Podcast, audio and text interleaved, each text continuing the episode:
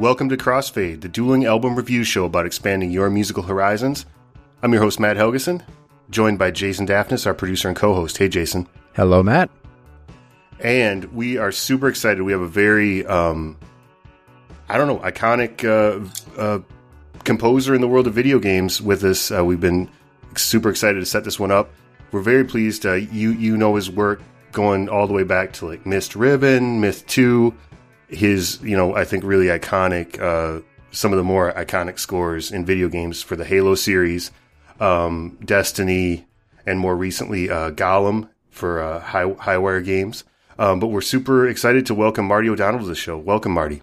Uh, thank you guys for having me on, Matt and Jason. This is a pleasure for me. And by the way, I just want to say right off the bat that I there's uh, you know kudos, respect for for you young guys interviewing such an old guy. I that's that's pretty cool. no, I hey, we're we're uh, we're gonna we're excited to get into the deep end of progressive rock here in a minute, um, which is definitely the deep end. Um, but uh, yeah, Marty, I just I guess I wanted to um, just talk a little bit before we get started about you know some of your your background with music and your career. Um, just tell me a little bit about you know even going back to childhood. You know, uh, were you sort of a you know one of those children that was sort of precocious and drawn to music at a young age, or how did you kind of get started on the path that you're on? Uh, yeah, I wasn't a prodigy or anything, but I was relatively precocious. I probably was. I, I couldn't stay away from the piano from the time I was like three, four years old. It was every time I walked by it, I would reach up and you know tinkle on the pianos. Tinkle being not the operative word, but I would play the piano with my hands. Is what I meant. Uh, my mom Thank was. Thank a, you for clarifying. my mom was a uh, piano teacher. My dad, uh, at one point in his career, was a disc jockey and, and knew a bunch of uh, big band guys, uh, Stan Kenton and a bunch of people like that. So uh, they were both big music people. My mom was classically trained, but she also played uh, jazz. Um, so I think I come by it pretty honestly. My dad ended up being he was a movie director, and so it was easy for me to do creative stuff. They would never they were never going to complain about anything I did creatively because that's what they did. So that was great. Um, and I took formal music lessons my whole life, piano mostly. Um, uh, you know, Bach, Beethoven, Brahms. I, I loved the classics. Um, probably when I first started playing in bands, I believe it or not, I think the first band I was in was in junior high, and we played Tijuana brass music. Oh, wow. Um, yeah. Uh, we were a big hit, by the way, in junior high. Just so you know, that was yeah, it was a big hit with the girls playing Tijuana brass, playing piano, pay, playing piano for the Tijuana brass cover band. Uh, um, then of course I started with friends, right? You know, everybody had a garage band and, and Doors and Santana, Allman Brothers, some Beatles. Um, and I think probably somewhere around seven, 1970, I was just starting high school and started to get be aware of some other stuff going on in music. Uh, Emerson, Lake and Palmer, Blood, Sweat and Tears, Jethro Tull, uh, Yes, uh, and when when those bands hit the scene, I was hooked. I I found I found the thing that I think you know I could be happy with. Um, they were musicians. They were talented. They were interesting. Uh, and even my mom and dad would be sort of like, "Well, that's not crap." right? So yeah, it was one of those. I sort of had to keep it in balance. I had to like still play Brahms, but show that like there was some cool stuff out there in the uh, pop music scene. Yeah, and I mean, obviously, to varying degrees, those bands were all kind of doing more complex stuff. Um, in the case of Yes, you know, there's obviously they drew some really you know explicit parallels and and you know re- musical references to classical music. Did that sort of appeal to you? because you you already obviously had that standing appreciation for classical music.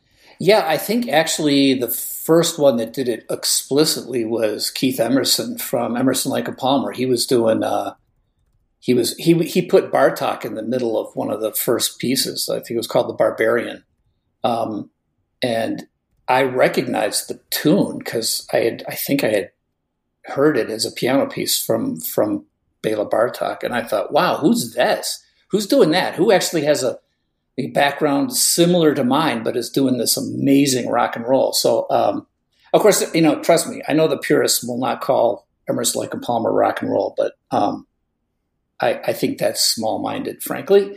Um, so I, you know, I, then they did pictures at an exhibition, which is also classical. Um, so Keith Emerson was hugely classically uh, influenced. And then, yes, I, I'm not sure that I would call them directly classically influenced, but they they had a symphonic feel to just about everything they did, which was pretty interesting. So yeah, that was pretty exciting. I mean, you know, we had hints of that with the Moody Blues and and of course even the Beatles. Um, yeah. Uh, especially with some of the new instruments that came in, like this, the Mellotron was like the coolest thing ever in 1970. It had been around for a couple years, but like when you heard the Mellotron, I mean, I was convinced at age 13 that if I could, if I only had a Mellotron, I would be a rock star.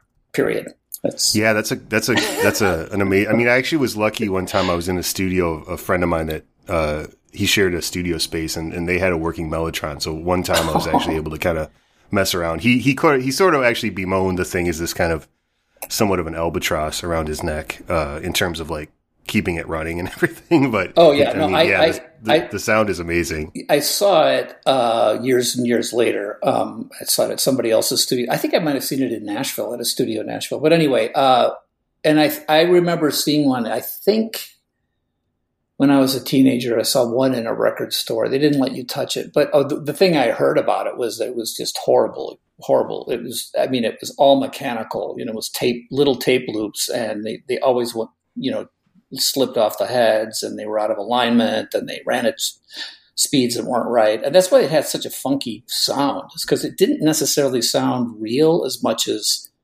really interesting.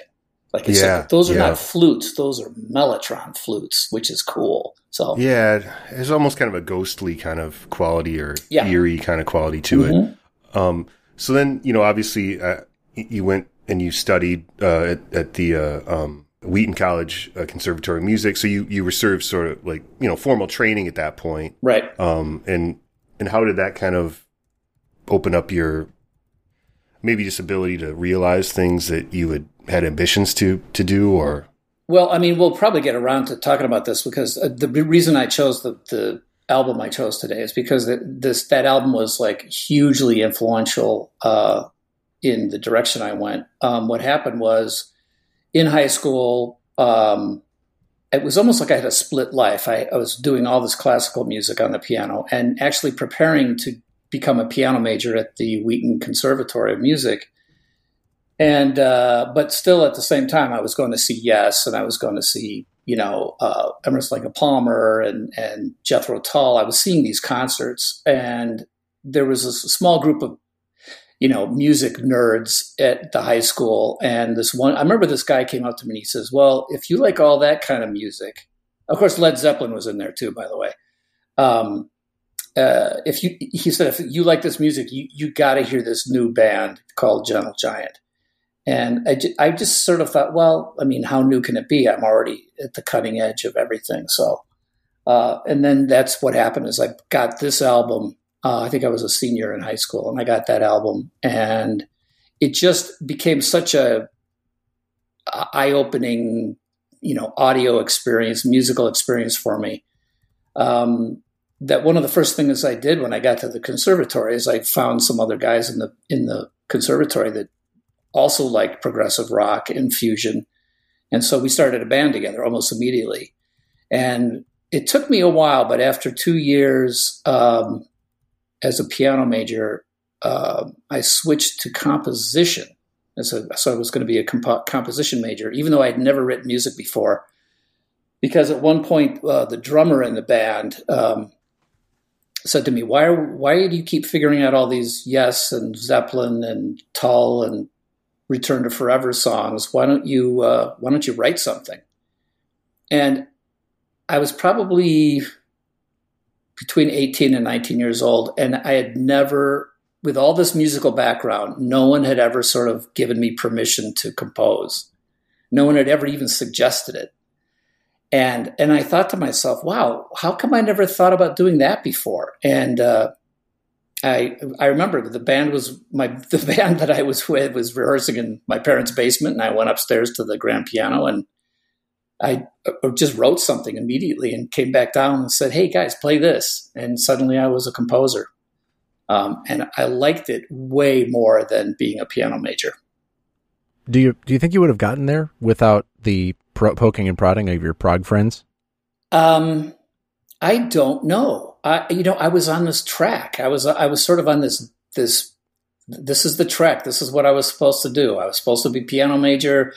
Here are all the courses laid out in front of me. I, of I, at one point I thought, well, I'll never finish college anyway because I'm we're at some point we're going to hit it big and I'll be a rock star once again.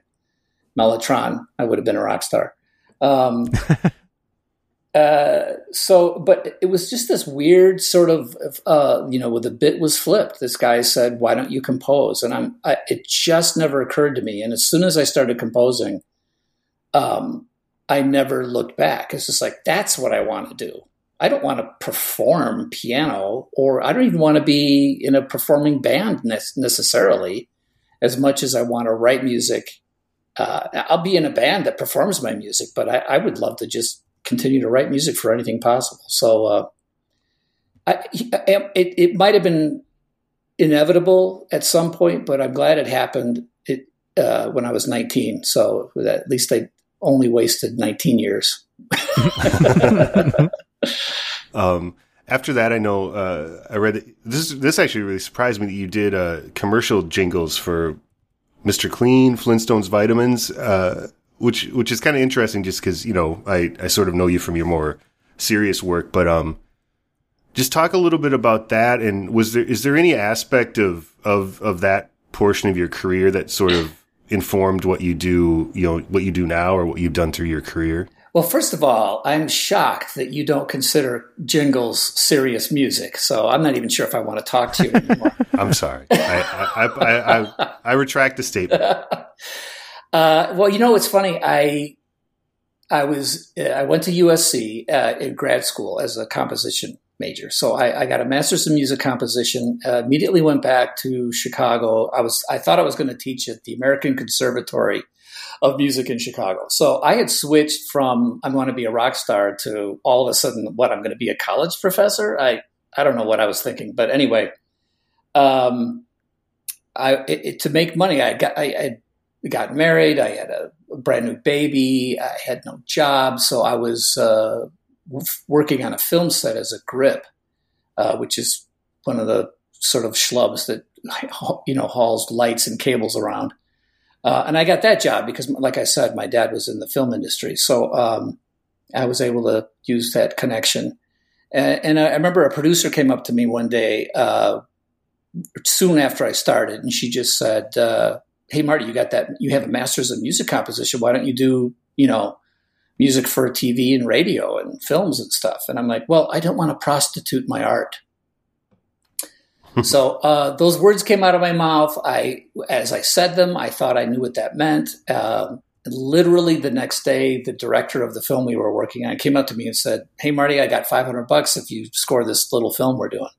And I'm like, "Absolutely." So I switched from, I, I, I, just didn't know what my price was. Apparently, $500 did the trick. So. Um, and of course, I had to split it with my friend Mike, who uh, we'll get into that later. But my my friend Mike had a, his a little recording studio in his basement, so I I agreed to do the job, even though I had no equipment and no place to record. But I thought, well, if I split it with Mike, uh, maybe we'll be able to do something. So that's how Mike and I got started. Um, so yeah, I that went from doing industrial films, you know, films about Ronald McDonald and Ray Kroc and Ray Kroc, who, by the way, is the founder of McDonald's. So it was a very serious documentary on the life of mm-hmm. Ray Kroc. Mm-hmm. Um, so we we would score films like that. We scored films for Encyclopedia Britannica films, you know, educational films, animated educational films, all sorts of stuff. And then that very quickly moved into some uh, commercial jingles. Um, so we started doing.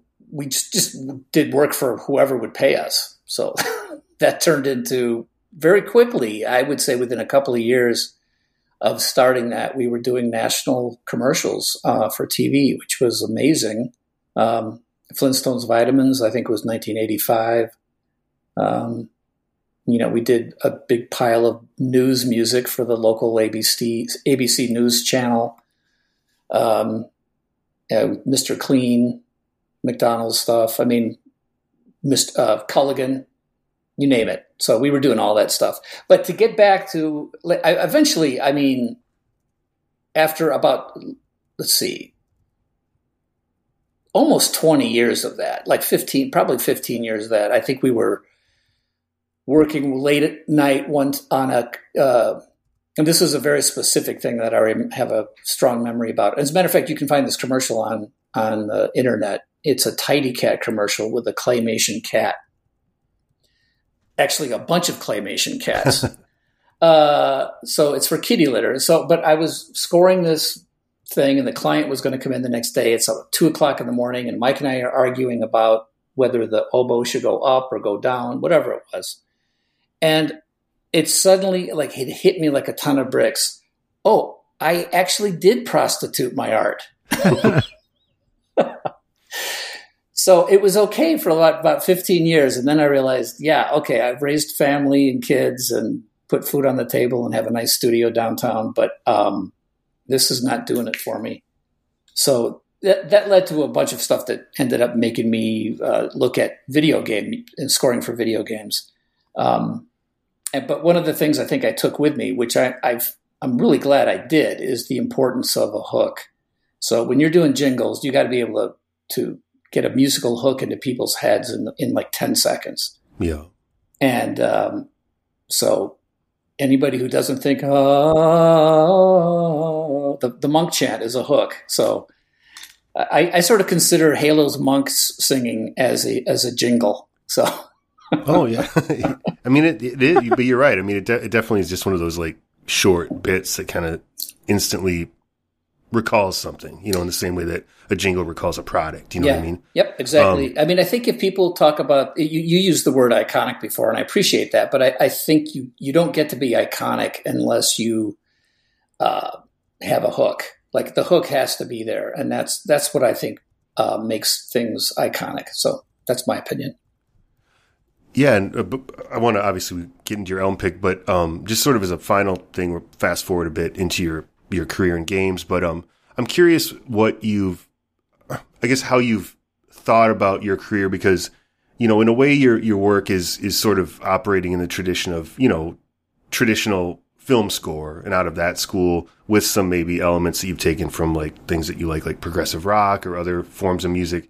But also, there's the element of you know, doing things like, you know, dynamically generated music, you know, having the music adjust to what's happening in the gameplay, you know, dynamically and things like that. Obviously, you know, in computer, computer composition and, and computer audio. Um, I guess how, how does that all fit together in your head and what was it about that mix that really appealed to you?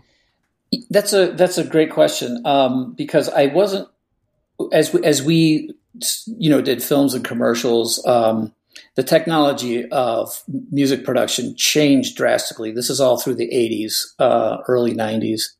Uh, the computer came in. I was a big computer nerd. I was always bringing computer stuff and, and new technology into the studio and, and experimenting with it. And I was also a gamer. I love playing games. Um, so it all sort of came together in the in the early '90s when I when I saw Myst. Um, and I saw that like, oh, you can actually do really interesting music production and audio production for these video games now. So I immediately thought that's that's a new place that I would like to be. So I was when I I got the sequel to Myst, Riven, and then at the same time I got Myth: The Fallen Lords for Bungie, and I was completely attracted to the technology involved um, of making adaptive music, uh, making audio and dialogue, um, you know, sound effects and everything else actually uh, adapted to what the game player is doing and, and, making that seem real and flexible and functional and all that stuff. So I really enjoyed the the sort of technological audio engine side of how that stuff worked together. So, um, yeah, it wasn't just I, I wasn't just like oh I just want to write music. I I enjoyed uh, writing music, chopping it up, making it be adapt you know adapt to the player's uh, um, experience, and working on hiring actors and directing them and getting good voiceover and and doing sound design and doing the final mix, doing the whole thing. It, it was uh, it just was perfect for me at the time. I, I loved doing that. So I came up with the term audio director. Um, and I said, yes, if I'm going to do games, I'm going to convince these these gamer developers that uh, they need me as an audio director, and I'll direct everything that has to do with audio. And they bought it, so that was good. well, it's it's worked out well. It's worked out well. Yeah. Um, so I want to let's uh, let's get into your pick. Um, this was a band I'm a little bit familiar with. Um, I think I have one of their albums on vinyl, but I don't remember which one. It has that kind of hobbity sort of character that they have. The big um, giant, yeah. Yes, yeah. So, uh, a Gentle Giant, uh, progressive rock band uh, from England. Um, and you specified, I knew we were in the deep end of prog, and then you specified the Steven Wilson mix of it, which that's even like another. I, I've been familiar of his like remixing of some other stuff, like Tears for Fears, and you know, he's uh for people that don't know, I think he believe he's in a band called Porcupine Tree, and he's kind of become a guy that's remixed a lot of albums in this genre. Um, and so I guess first off, what did did you just feel that his mixes were a, a, a real improvement upon the originals? Uh, well, I think they're an improvement upon the originals. It's just everything is a little bit cleaner. Uh, he, I, I, feel like he he didn't really change anything fundamentally, so it, it, almost feels like, yeah, this is the way I remember it. Um, but it's hard to find decent. Uh, I mean, like you said, if you have vinyl, it's probably worn out in some way. Well, mine's are my vinyl's all worn out, and the digital versions sometimes seem uh, just not to have the clarity. Uh, and so he's gone back to the original stuff and really, you know, made everything nice and clean. And the, but the other thing I like about this particular album, uh, the Steve Wilson mix, is he also has a uh, like a uh, what is it? Maybe a ten minute, twelve minute uh, live mix of the Octopus medley, uh, which is I, I, think that's important um, for people to understand that they they actually played this live. They could actually play a version of this album live and and really blow people's socks off. So, and yeah. I saw them live several times, and I, I was always really impressed with their live performance. So. All right. Well, I think we should hear a little bit at this point. Let's. Uh, I mean, I think we could start off. The first song is really kicks it off on a good foot. It's the Advent of Panurge. I mm-hmm. believe I'm pronouncing that right. And um, you know, this this will give you an idea. I mean, it's it's very it's very different. It's very complex, and and and I think a very which we'll get into. I want to get into some stuff later, but I think they're even within prog or have sort of a unique approach to music. So let's hear a little bit. They're coming over Charenton Bridge.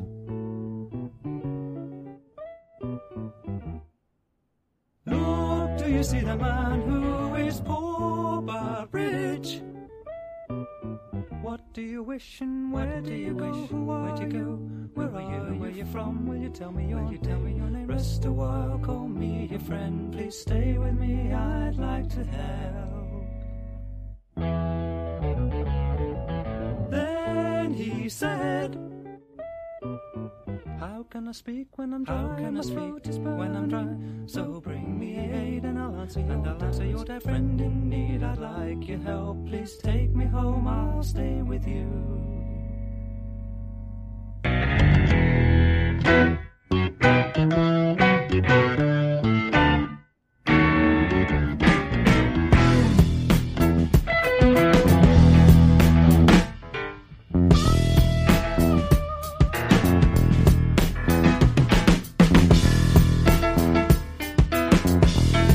Yeah, one thing I noticed. I mean, that beginning. I think one of the interesting things about them is they they, they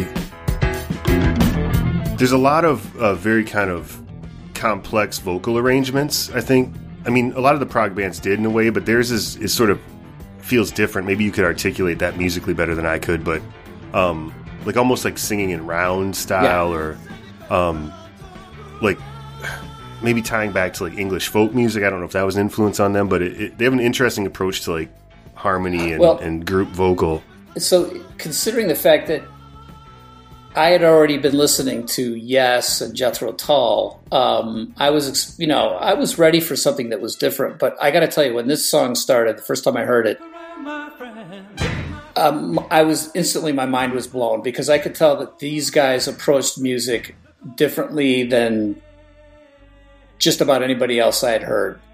Um, and it was because, and I'll tell you what I think the secret is. The reason they're different than all the other prog bands is because they're all about counterpoint rather than chord progressions. Okay. and I know this is going to sound. I hope this. Well, you know what? I, I'm I'm a music nerd, and I'm a, probably a snob at the same time.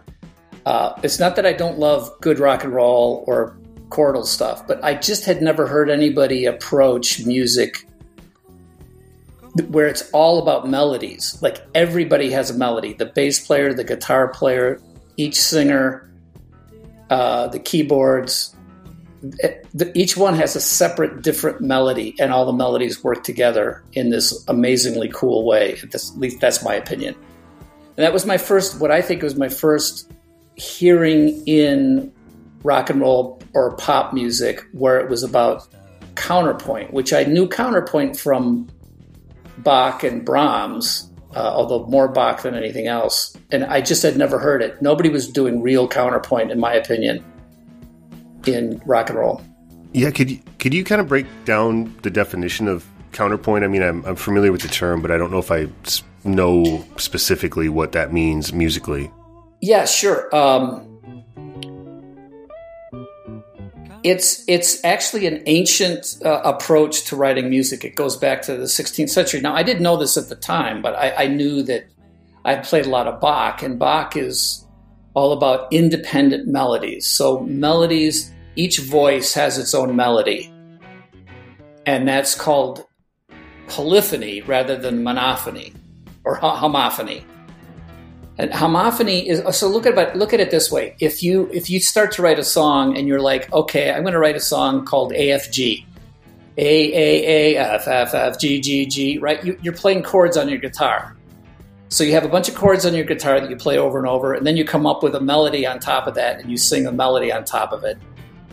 Well, that's not to- that's not entirely different than what even necessarily classical musicians did. A lot a lot of classical musicians uh, you know, from from Beethoven and from Mozart and Handel and Beethoven, there was a lot of chord progressions that were uh, understood. It's like this is a good chord progression, and then we're going to put melodies on top of the chord progression.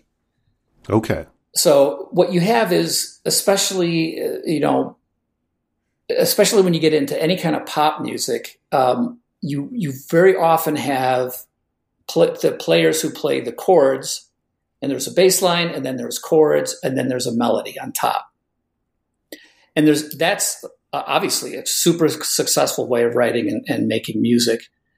Uh, but there's a more ancient way of making music, which actually do, it sounds old because it, it was done in the olden days, where the most most important thing is that every voice, whether it was like five recorders or you know three sackbuts or so i'm talking about 16th century instruments here uh, you know or even the lute or whatever. It's like they played melodies and Right. and if you were going to play along with it you would the aesthetic was to play a melody that complemented this other melody but had an independence of its own. So each melody was legitimately good on its own but they worked together and counterpoint is like this is it's a slang, I guess. It's a ancient slang for what they were talking about. But each note has a counterpoint to another note. And there were some some rules that came out of that, which, you know, the composers of those days would would understand that this was a good piece because all the melodies complemented each other and it was good polyphony. I mean, they didn't say those things, but they had Okay. they had some standard practices that like if you do it this way, it's good. If you do it this other way, for example, if you were to have a melody and then you did another melody that was parallel with it, like it followed the exact shape and movement of the first melody, they would say, "Oh, that's no good. That sounds like organum, which is old fashioned. That sounds like Ah. old church music. We don't want to sound old. We want to be hip and cool and new." And do this new cool thing called polyphony, right? But they didn't call it polyphony. They just Right. See, and this is the, the driving force behind every era of music is you want to sound new and different. But you're still based on something that came before, but you want to sound new and different. So I think what's interesting, I, I'm sorry, you know, that's such a nerdy, you know, in No, the no, weeds No, thing. let's let's let's get. I I I I love that kind of stuff. Um, Okay, and good. I think just to give people context, I read Marty that you actually met uh, Gentle Giant in the '70s and talked about pretty much this stuff, Yes, right? exactly. I know. I, I'm, I got to say, I'm so happy you guys interviewed me about this because, you know, I never thought anybody would ever be interested. So in my old age, you guys, it's fun to see that you're interested. But like, yeah, I was as a you know a 20 year old uh, kid who had started my own prog rock band. We were, I followed them. I was probably stalking them. So I found them at the hotel after the uh, in Chicago after the uh, uh, concert and literally got into the elevator with them as they were going up. And I, you know, I was very cool. Yeah. And then I looked over and I said, uh, "Hey, I just saw your concert; it was great." And they're like, "Oh, did you like it?" You know, it's like they were really nice. And I said, "Yeah." I said, uh, "Would you guys mind?" It's like me and, and my bandmates are will you know, we'll buy you drinks down in the bar. We were twenty; we weren't allowed to do that, but uh, we figured out how to do it. And um, they said, "Yeah, we'll be right down." So they went up and you know changed their shirts or whatever, came down and, and we sat for like a, an hour and a half at the at the bar in Chicago and talked to them. And what was interesting is I had, like I just said, I had just switched to composition, and I think, like I was I had been into Gentle Giant for a while since '73, so this is '75. Um, I I don't know if when I first heard Gentle Giant, if I knew why I liked them so much. I just knew that they were different and they were surprising. Um, and then I took this 16th century counterpoint class. Um, and I think I might have just finished it when I talked to the main writer, the keyboard player, Kerry Minnear. oh, Um, nice. And I said, I said, wow, you know, I just took 16th century counterpoint and I like, I see, I think I see what you're doing. He goes, oh my gosh, that's my favorite class too. He goes, yeah, I, that's, that's why I do what I'm doing. You know, it's like he was, he, I, so I sort of, this is the way I remember it. I mean, maybe it wasn't quite that vociferous, but like he basically said that, yeah, 16th century counterpoint was the thing that he was using. Of course, he was using it in a modern context, but he was using the, the practices of 16th century polyphony composers to make, you know, prog rock, which was insane. And it was that's so crazy, cool. yeah. But that's why periodically I think it also has this sort of harkens back to, you know, troubadours and, and English, uh, you know, lute players and, yeah. And Well, we should, and uh, all that stuff. Let's listen to "Raconteur Troubadour," which uh, I think you know has, has some violin. It has the sort of folk classical influences. I think are, are pretty out front on this song, and I think this is kind of a, a standout on the album for me. The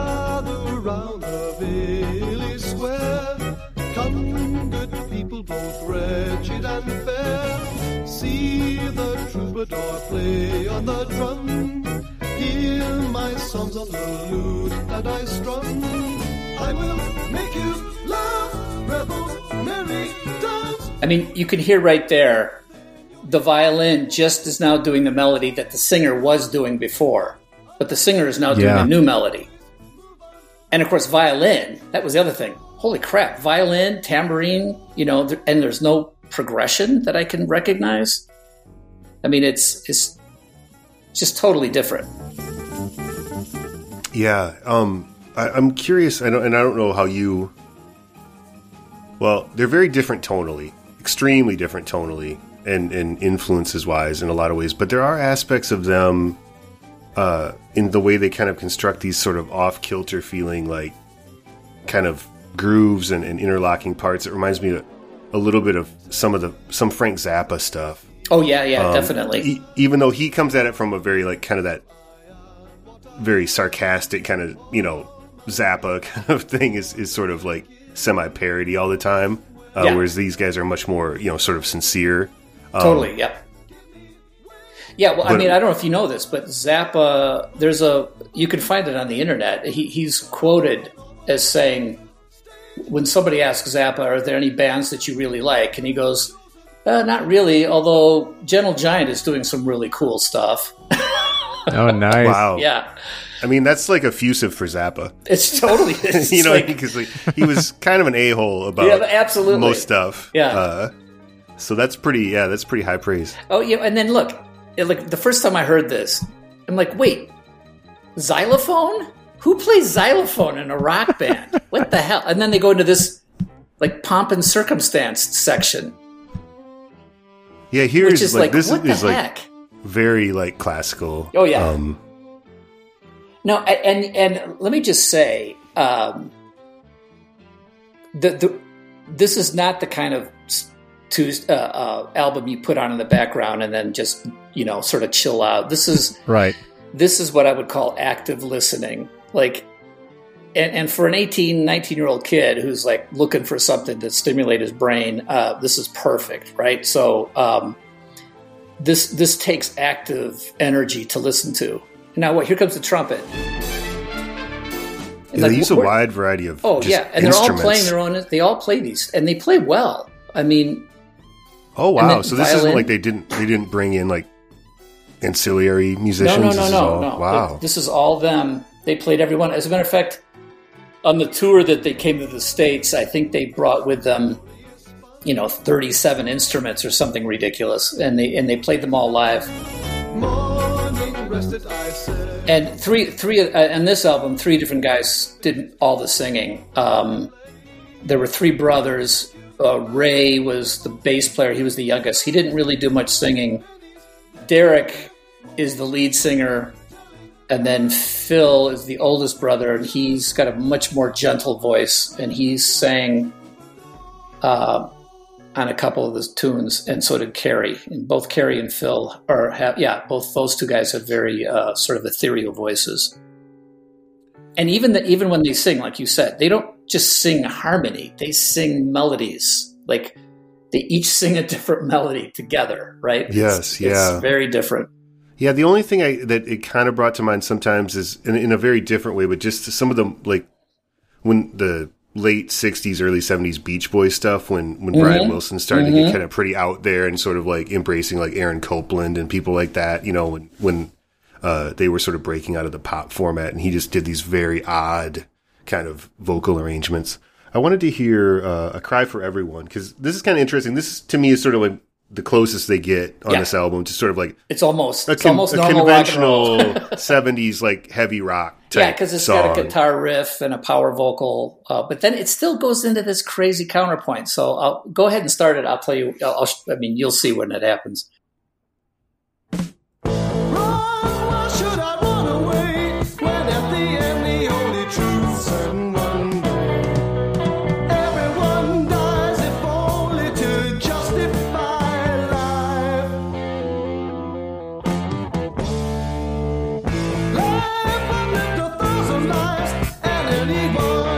Yeah this is uh, one that i'm a, I'm a big fan of this band and i i, I definitely hear uh, that like rush the band Yeah, yeah, could they have a way of doing this sort of heavy rock thing with sort of a an odd kind of meter stilted kind of feeling that Mm-hmm. you know maybe on some of the like hemispheres or uh, farewell to kings like the the proggiest rush stuff i wonder Yeah. They were kind of listening i mean I, I would imagine they might have been fans of gentle giant that wouldn't surprise me at all Well, Rush Um, came just a little bit after Gentle Giant. I've always thought Rush probably. I, I'm sure they knew about Gentle Giant. Just about everybody in the prog world, I think, knew about each other. But here's a, here's one of those sort of. This is what we call a chase. Like the, the melodies chase each other and they're imitating each other.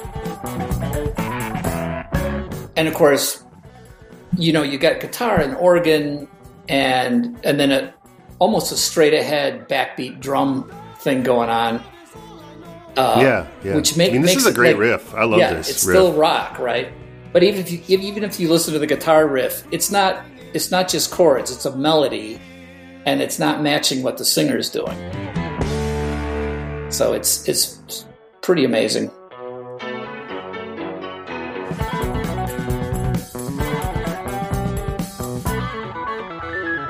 Yeah, and like There's your synth. yeah, there we go. Yeah, they um, a, a moog or something. Um, one thing I did notice too is that um, obviously they they get they're they're very chops. You know, they have great chops for Yeah. sure. Yeah. Um, but I would say that compared to some prog bands, they they're not particularly interested in like extended soloing. You know, it's it's it's generally kind of seems like sort of more composed like ensemble playing as opposed to like, you know, like the, the real long guitar solo kind of stuff, which I, I think is kind of cool. Yeah, and then they go into this part here, which comes out of nowhere. Um, and once again, just listen to all the different melodic things that are happening. They're all different.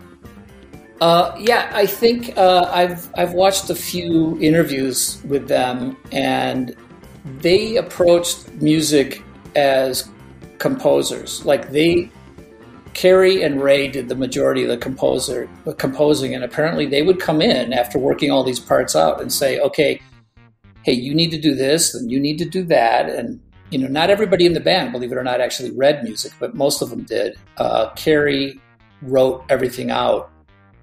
Um, so yeah, it wasn't, it wasn't, here's a groove and now just take a ride and just riff over the top. It was, this is composed. Jason, there's another thing. This ties back to something that Marty mentioned in passing, but um, could we go to the song "River" at about two thirty? Oh, by the way, before you do it, uh, I just Sure. one of the other things that killed me because I had been in some bands and I was one of the things that just about every one of these songs you you have to question periodically where did the singer get his note? Because Yeah. usually, like, Like, is it No, in the, the- chord that he's playing? Yeah. yeah, is it in the chord? Is it in a melody? Where like the singers just like they they know the notes they have to hit and they hit them, and sometimes you're just wondering, wow, that how, where did they get the Mhm. note? It's nobody else is even playing that note. It's not in a chord. It's not in a melody. They just they just it's just another instrument. They're just their Yeah. voices are almost like other, another instrument. All right, go ahead. I'm sorry. Sure. Here is River at about 227. So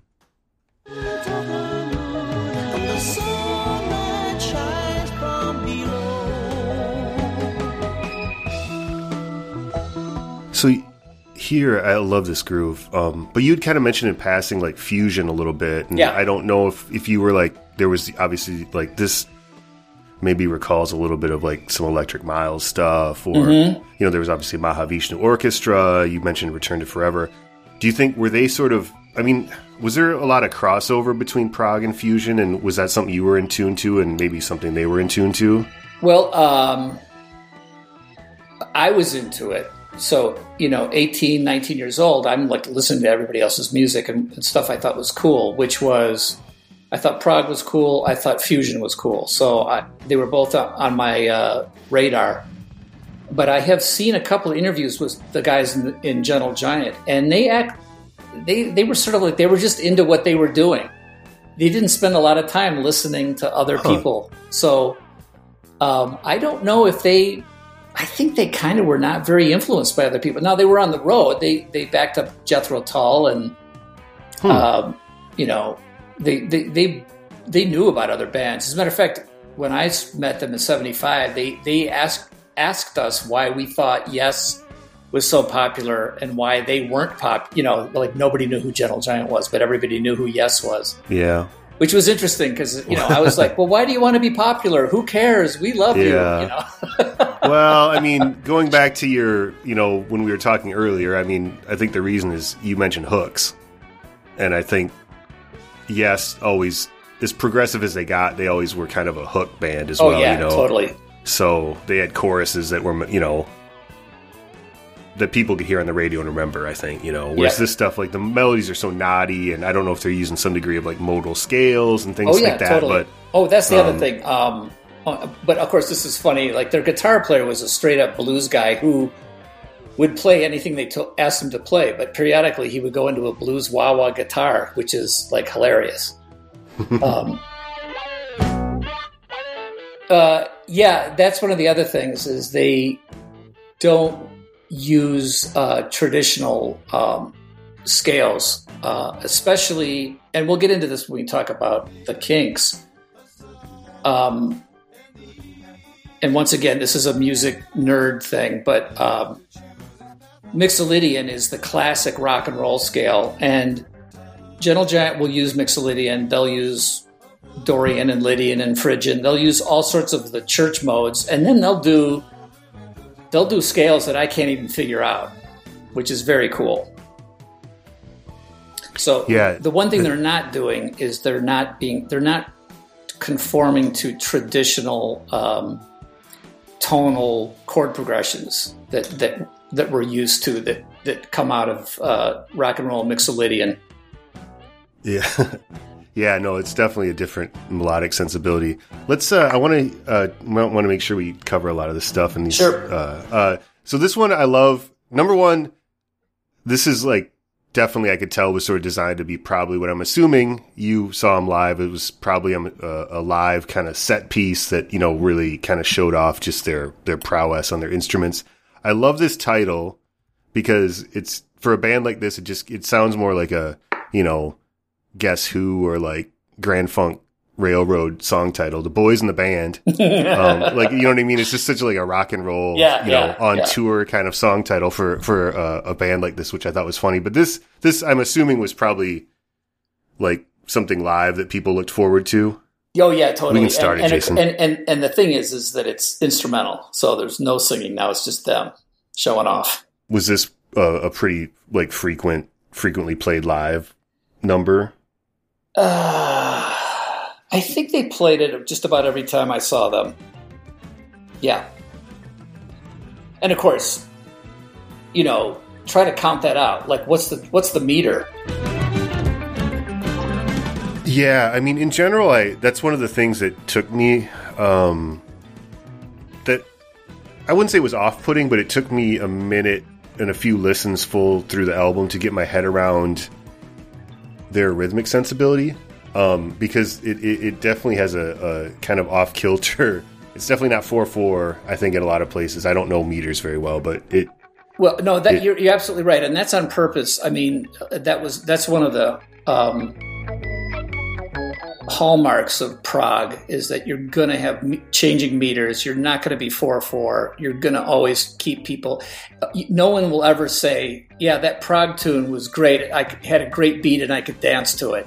You just don't. you just don't dance to prog. That's just not what you're going to do mm-hmm. and it's on purpose and it is i, I gotta say it is off-putting it, it's it's you, you don't relax like i said you don't just relax and listen to music like this it's you have to be actively listening yeah, and I, I'd also just shout out to um, uh, I believe the drummer's John Weathers. yeah yeah Oh man, he's tremendously skilled and, and very subtle too. I mean, he's not.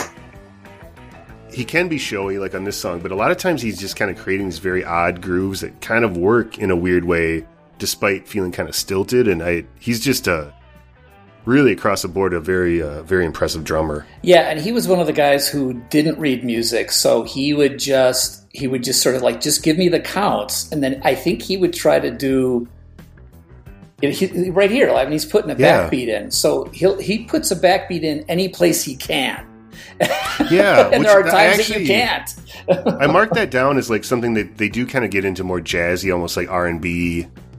Like they have some like just piano things here and there Yeah, that are yeah. like call back to a little bit more of the R and B blues tradition, which I think is kind of nice little elements within all the very, you know, kind of grandiose stuff. Yeah.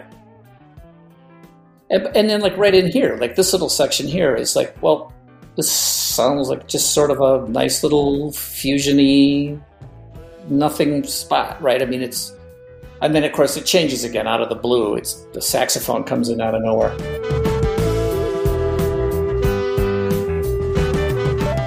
But yeah, I mean, the first I remember the first time I listened to this album, I was my, my I was in the room with my guitar player. We put this album on and we listened to the whole thing, both sides, without saying a word, and then immediately started it over and listened to it again. We were just both like, we've never heard anything like this, and that's what we want to do. So.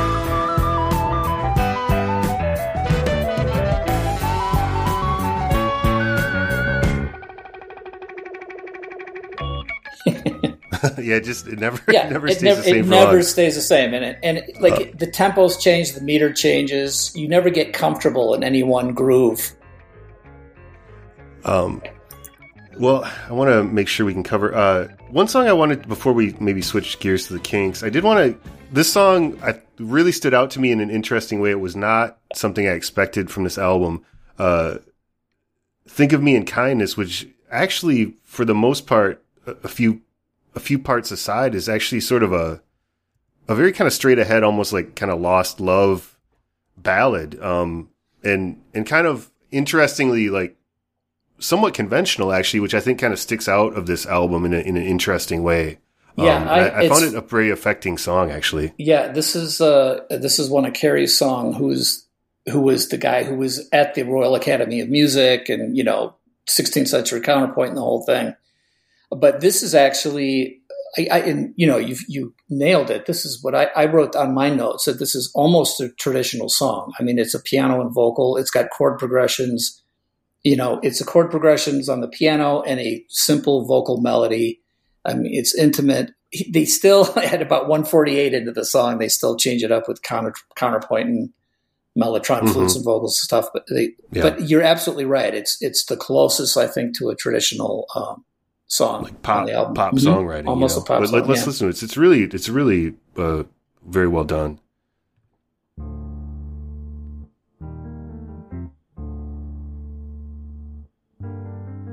Why am I using words no more to say without you? Close the door, put out the light. I mean, this almost reminds me of like a you know maybe like a a Broadway tune or something. Yeah, I know what you mean.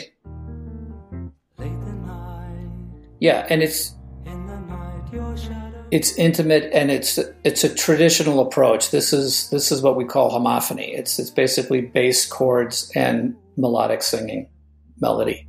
Memories of sorrow. And then even this section here sounds almost old fashioned to me. Sleep all the sweet sorrow. You hear he's just playing chords in the left hand, uh, you know, on the piano. It's just chords Sleep while you think of in a single melody line. Yeah, I love when it lifts up here. This is beautiful. hmm Sweet the song that once we sang, but silent parting ways. And you know, and you know, and you know. Long ago, when first we made our promise, empty words, I wonder, did you know? You know, like very Beatles esque here. I Yeah, think. yeah. Like kind of Yeah. Penny Lane. And a flugelhorn comes in out of the no, out of nowhere. And then, of course, here it changes up again.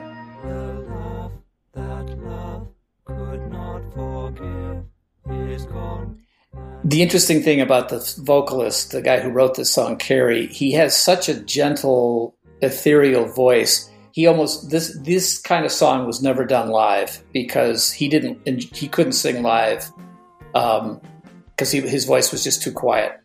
Oh, I okay. mean, he sang he sang with the band. He sang all harmony, he sang all the parts and stuff. But like these solo solo songs, they just didn't tend to do these live because Kerry didn't enjoy singing these. Look in beauty's At least that's what I heard. past now. Through all yeah, it's very delicate. hmm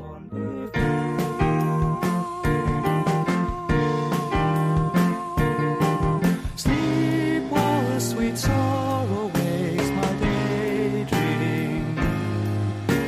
Sleep while you think of me with kindness. Please remember Yeah, this this is a song that could almost be in anything.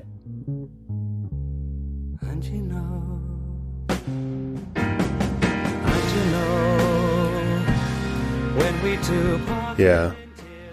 This kind of really soaring thing is one of the times that reminds me a little bit of some like Peter Gabriel era Genesis too, because like, I mean, I would say that, it, that that's maybe you know one thing that probably Once dear to me. you know I, they have the sort of ensemble vocal thing, um, but maybe in retrospect, that's another reason that they maybe didn't quite achieve the levels of say a Genesis or a Yes because they didn't have Gabriel is just a very magnetic frontman personality. You know what I mean? And and, Yes. and maybe Jon Anderson was like that way as well. Yeah. and they probably didn't have that.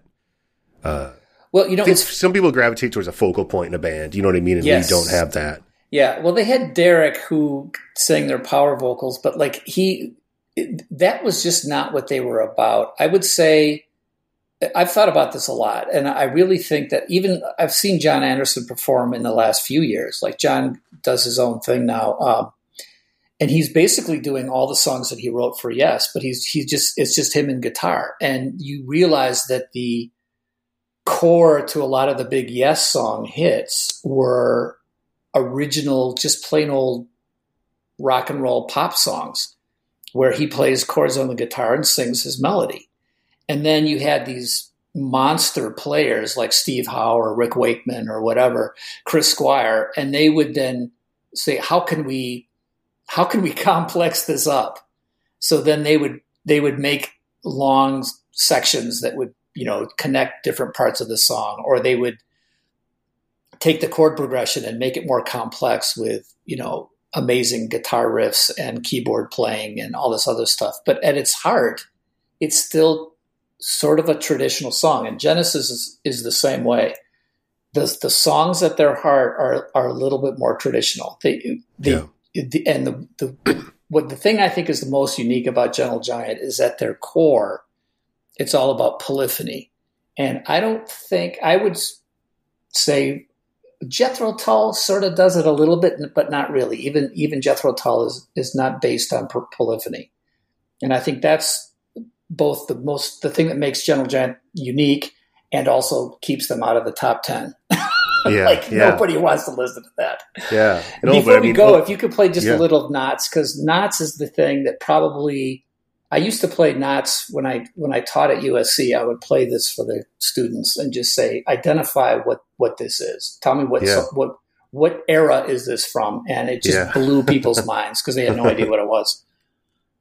all in all, each man in all men and All men in each man he can see, she can, she can see, she can see what yeah, this feels like almost really ancient kind of like choral. Yes, can tell you so you will. and then what See, is this? This this this is I think what brought up. Actually, that's what brought up Zappa for me. Was Oh, this absolutely little part? yes, because of the the vibes. The Tom and Jerry sounds. yeah, Yeah, I mean that's a very kind of fundamentally Zappa thing. Totally, yeah. I, I, actually, I would agree. Zappa, um, I think, s- sort of fell into counterpoint. I don't think he. I don't think he took classes in it. I think he realized it was a really interesting way to write, and so Zappa did a lot of polyphony. Um, although I think at his his heart, he was a a rocker. Yeah, I mean he comes at it from a you know blues really. I mean he was ultimately Mhm. like that was his you know, but he yeah he's much more of a conventional like rocker. You know what I Yeah, mean? yeah. Uh, despite how bizarre some of his stuff Yeah. gets. he got more and more complex um, and got more into into stuff like this. Um, I think as he went along. Anyway, we don't have to w- listen to this whole thing. I, it's it's a crazy piece because of the Yeah. you know. And, and the thing is, is that you won't find th- this kind of uh, melodic madrigal counterpoint. You won't find this in old music. You'll find the style happening, but they would be way less dissonant. So this this is really hard to place for for music majors when they listen to this. They're like, okay, this is old English. No, that's not right. That's not. You know, they can't figure out where where it belongs, especially when the instruments come in. They're just like, what is this? Stop torturing us. yeah. Well, like I said, I mean, I I really enjoyed uh, my time with this album, uh, and it was definitely one of the ones that we've done for the show where I think my opinion of it definitely changed from my first listen uh, to multiple listens. I, at first, I was like, "Oh boy, this is going to be some rough sledding," uh, to be honest, the first time. But then it Well, sort this of is why started I to. threw it at you because I thought, you know, Yeah. you youngsters, you're not going to be able to get through this. So I, I, I applaud you for listening to it more than once and actually giving Oh, it yeah, a I- shot. I- yeah, that's great. I think, yeah. You know, you start to kind of get your head around where they're at, and it, it, it sort of starts to like come into focus a little bit. But it, it Yeah. definitely is, even in the world of prog, which can be challenging. I think they're an exceptionally different and, and challenging band. So thanks for picking this. This was a really uh, interesting listen. Oh, cool. Well, um, I appreciate knew it. that we yeah. were in, in for something special when uh, I asked for your pick, Marty, and you said Gentle Giant's Octopus. That'll teach them. Uh, well, There was yeah. an old. Uh, this is actually a, there was a there's a punk band called Flipper, and their motto is "We suffered for our music, now it's your turn." um, but uh, Oh, anyway, uh, we'll switch gears to a, a a very different band. Um, this is probably Another English band, though. That's good. another very uh, well, an exceptionally English band. I would say um, the the Kinks. This is probably one of my. This might be in my top ten uh, albums of all time. I think that it's very different in that you know. I think Ray Davies uh, operates very much uh, in a in almost opposite way of Gentle Giant in that he's sort of I think doing very innovative and interesting things, but always within a very traditional kind of pop songwriting context and a, a traditional kind of context. Yeah. But um, I think he's no less maybe inventive in in his own way, and, and certainly um, in my mind, I think uh, one of the great lyricists of that era. Um, I think on par with anybody to me. Um, this is the Village Green Preservation Society. Uh, this album is sort of an odd one. It was sort of a flop at the time, um, but in the years pa- passing, it's sort of become appreciated. I believe. You know, a lot of people I think kind of now consider this their sort of masterpiece. Um, it's a album that was, I think, probably one of I would assume very out of out of step with the times in that it was sort of released in the middle of like you know as bands like progressive rock was coming up and psychedelia was at its peak. This was an album that sort of almost looked backwards um, to sort of a pastoral kind of England, and and it's there's a lot about memory, and I think just a sort of way of life uh, that's maybe passing away at that time. Um, so let, let's uh, let's hear the. I mean, the title track I think sets a stage great. This is I think to me one of the great songs of the '60s. Um, this is Village Green Preservation Society.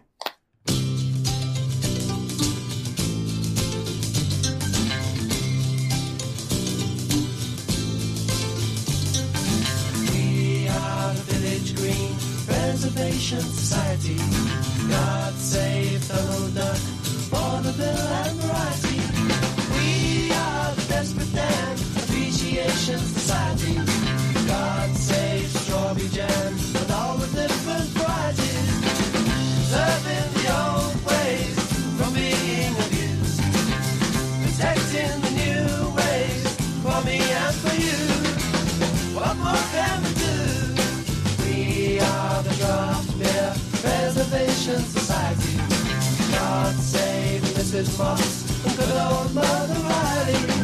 We are the Custard Pie Appreciation I did find a sort of annotated lyrics to this on the Genius website, and like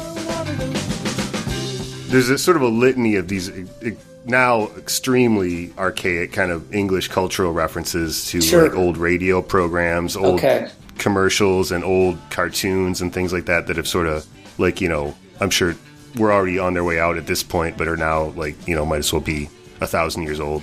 Yeah, Um, one of the lines I loved was the save strawberry jam in all its different varieties. yeah, I just love that line. It's so English. it, yeah, it's yeah. Um, so yeah, Marty, are you, were you? I mean, you must have been somewhat familiar with the Kinks. I mean, they were a fairly big band for a long time, but um, did you ever have any relationship with them as a as a band? Uh, I mean, no, I mean, I just knew their hits, and I, I still think Lola might be one of the most clever lyric songs ever. Uh, but like their early hits were just like great. They were part of the British invasion, so you couldn't avoid them. But yeah, I think you're right. What's interesting to me about this album is not only does it sort of harken back to an earlier, you know, an, an early English society thing, but the sound of the music itself almost feels like mid 60s like Boyce and Hart kind of production to me. You know what I'm saying? Yeah, yeah, it's definitely. I think it was probably somewhat out of step with what was, you know, in fashion. Yeah, Um, yeah. But yeah, I didn't. I don't think I, this album just was completely out, under my radar. So thanks for sharing it with me. I listened to the whole thing and enjoyed it. I had no Yeah. idea they did this one. yeah. Let's. Uh, the the next song, uh, the second track, I think is is really, I, I think, an amazing uh, lyrical song. I think it, melodically as well. Was Do you remember Walter? Um, Ray Davies, I think, is a great observer of people Mm-hmm. um, as a lyricist, and I think that this sort of articulates that. It's sort of a situation that I, I like. I think everyone relates to, but no one's maybe articulated. That sort of like running into somebody that you went to like high school with, and maybe realizing that you shared a certain experience, but you don't really have a whole lot in common now, and that I don't know. Maybe the limitations of nostalgia in some ways. Yeah, Well, and you know, from the inverse perspective, like the lack of self awareness it takes for the singer to be like, "Hey, you're settled down, you're calm. I bet you go to, you know, bed by eight thirty. As like, that's kind of what happens to people. You know, what are you doing with your life, singer? That you're not that you find this like a strange way of life, right? I, I love Well- the duality of this of this song.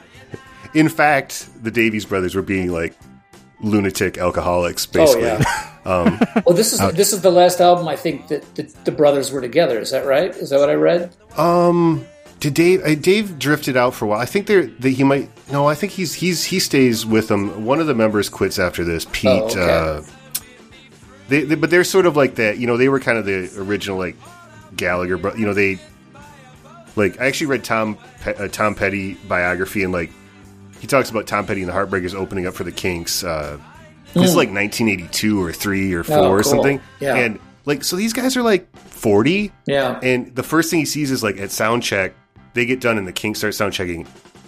Ray and Dave literally like get in a fist fight and they're like strangling each other, like at sound check. And like these Yeah. are not like 25 year olds anymore. Like so they were like very much love hate kind of thing. Yeah, that's what I heard. Yeah, I like this song a lot. It's it's it's so it's a very interesting progression. I love the piano. It it's very unique. I, I think this is one of the more interesting songs on the album. So yeah, it's amazing to me. I listen to the whole. There's like 15 songs, and I think it's almost all uh, major keys. Like almost everything is major and kind of happy. Yeah, it's true. Yeah. And and really short. Like Yeah. they don't they don't belabor it. They just Nope. verse chorus verse chorus and they like Yeah. they get in and out. Um, I guess you know is um as you were listening, uh, anything that you uh, kind of stuck out to you um, that you'd you'd want to listen to? Well, um, I, I noticed like, well, so here's the thing I would say, and this is, I'm going to be nerdy and, and, and pompous and stuff. Um, but it's just the way that the way my mind works when I when I listen to stuff, I sort of classify things, and like this is definitely. I mean, I played in in in um, you know garage bands, you know, in, in and when you play in a garage band, you're usually improvising and you're usually like, okay, here's here's the well, let's do C G we'll do D, C, and G. Those are the three chords we're gonna do. Mhm. And and you just start playing through it and then somebody's comes up with a melody. I mean, that's just that's a the classic way bands in the '60s and and Yeah, garage it's bands jamming. do. You you Yeah. jam, you come up with like a three or four chord thing, and then maybe somebody goes, "Hey, here's a let's do this on the bridge or let's do this on the chorus," and then you sort of put it all together. And this definitely feels like that's the way this band worked. Like, like I, I, I'm not sure if it's true, but I have a feeling that Ray Davies, he would maybe have a concept for a song, and then he would just start jamming with a chord progression, and maybe he would have a hook or a, a melody or whatever, and, and Mhm. they'd play along and start working it out. But almost all these songs are, they're not pretentious at all. They all sort of grow from the and this is uh, this is not a put down. I'm just saying stylistically, it comes from that sort of hooky, simple three four chord progression kind of thing. Um, Yes. And there's that's great because then you can that's your palette you know that those that's the fence around you that you stay within and then what can you do that sounds unique or is different inside of that um, and like animal farm if you play animal farm that that Yeah. chord progression reminds me of uh, well it's a combination like you know bittersweet symphony the verve and uh, Yes. which is i think from something from it's like a rip from a the Rolling Rolling Stones, Stones, yeah, Rolling yeah. Stones thing. But it's a, it's a it's technically one. It's like a one seven four AGDA. It's just with a descending line, and that's what they do. And it's like it's right there because it's it, and but then they do this some really unconventional structure with it, which I like. But it it feels like uh, it feels recognizable immediately because of that, and then then it goes on. Yeah, I think this is, this is a great, a great, great song.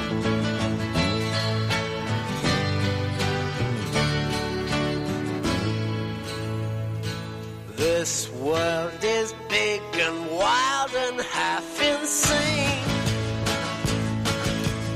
I kind of like the way he kind of drags the tempo Oh a little yeah. bit. No, on the, he, he just changes it up because he starts with this hooky chorus thing, and then he goes into a whole different thing, which is great. But he comes back to it, right? So Be called out home. I wanna be back there among the cats and again, the kind of this impulse to kind of retreat, you know, Yeah. to the country To the and country. to like a, a simpler way of life. Though I think what So here it Davies is. all That- yeah, there we go. so here's da da da da da da. Yeah, Da, yeah. da, da, da, da, da. Think of the you know bittersweet Mm-hmm. symphony over the top of that. So there you go. Totally. But this is a fun song. I really love this one. Yeah. He, it's unconventional. He different structure. It's very cool. Yeah. And, and lyrically, he's interesting because, you know, it is sort of like longing for this thing, but there's always a certain like level of irony, I think, with him as well. You know, and Mm-hmm. even like, you know, this is like, you know, talking about this fictitious farm, which of course he never grew up on a farm, but to begin with, you know. Sure. Oh no, he Um, was a London guy, right? He Yeah, was exactly. They the he was city. a city kid. Yeah. Um, but also just titling it An- Animal Farm gives it that kind of. There's a little ominous like Orwell reference there, so it's Mm-hmm. not like he. I think he's also sort of you know, this is a fantasy. It's not like the reality. You know what I mean? It's it's Mm-hmm. like Dreams often fade and die in a bad, bad world. yeah, and he's got such a unique voice too. I, I love his voice. Those are playing, and people are real people, not just playing. I'm glad you brought up his voice because, like, where he's doing that slowing and expanding, he's Yeah. like getting a little growly with Uh-huh. it, and then like later on in the song when he's singing the chorus, he's very like almost angelic. Yeah, you know, like yeah. he's yelling through part of it, he's growling through part of it, and he it just seems very dynamic, which I did not associate with the Kinks very much. I didn't Yeah. know them well, but before Matt had me listen to this album, um, I assumed it was mostly like this, like the chorus. Yeah, But he's pretty dynamic with his voice. he is very dynamic. Yeah. Yeah, and he doesn't seem affected. He's not. I, I like the fact that it doesn't seem like he's like, yeah, I need to, I need to write the next big hit. He's just writing what he wants to write, which I think is great.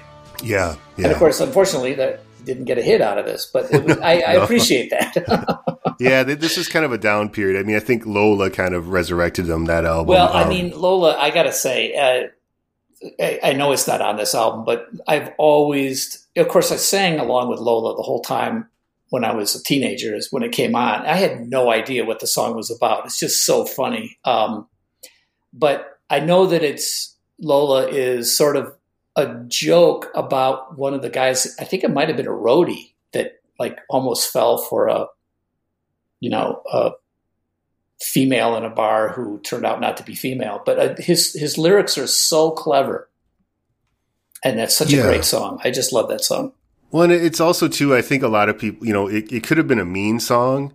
Yeah, no, no, but it, it's a very affectionate song, you It know, totally- and even even even like as much as culture has changed in that respect, it actually holds up much better than you would probably think a song about that topic written in like 1970 Yeah, would like hold up. And I think that I think that's a testament to me. I, him, I mean, I, I hold him in high regard as a lyricist. Um, and that that's a great example. Um, I wanted to hear let, uh, picture picture book. I think is another one of the kind of like it's not a hit. There weren't really hits, but I think has become sort of a fan favorite in, in, over the years. hmm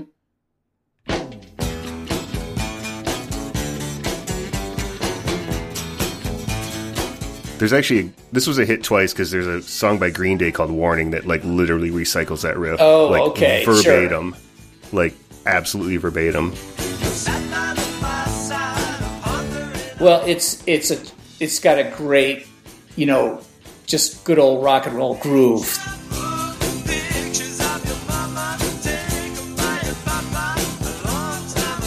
But see, I mean, once again, we haven't heard a minor, we haven't heard a minor progression yet. It's all happy major stuff.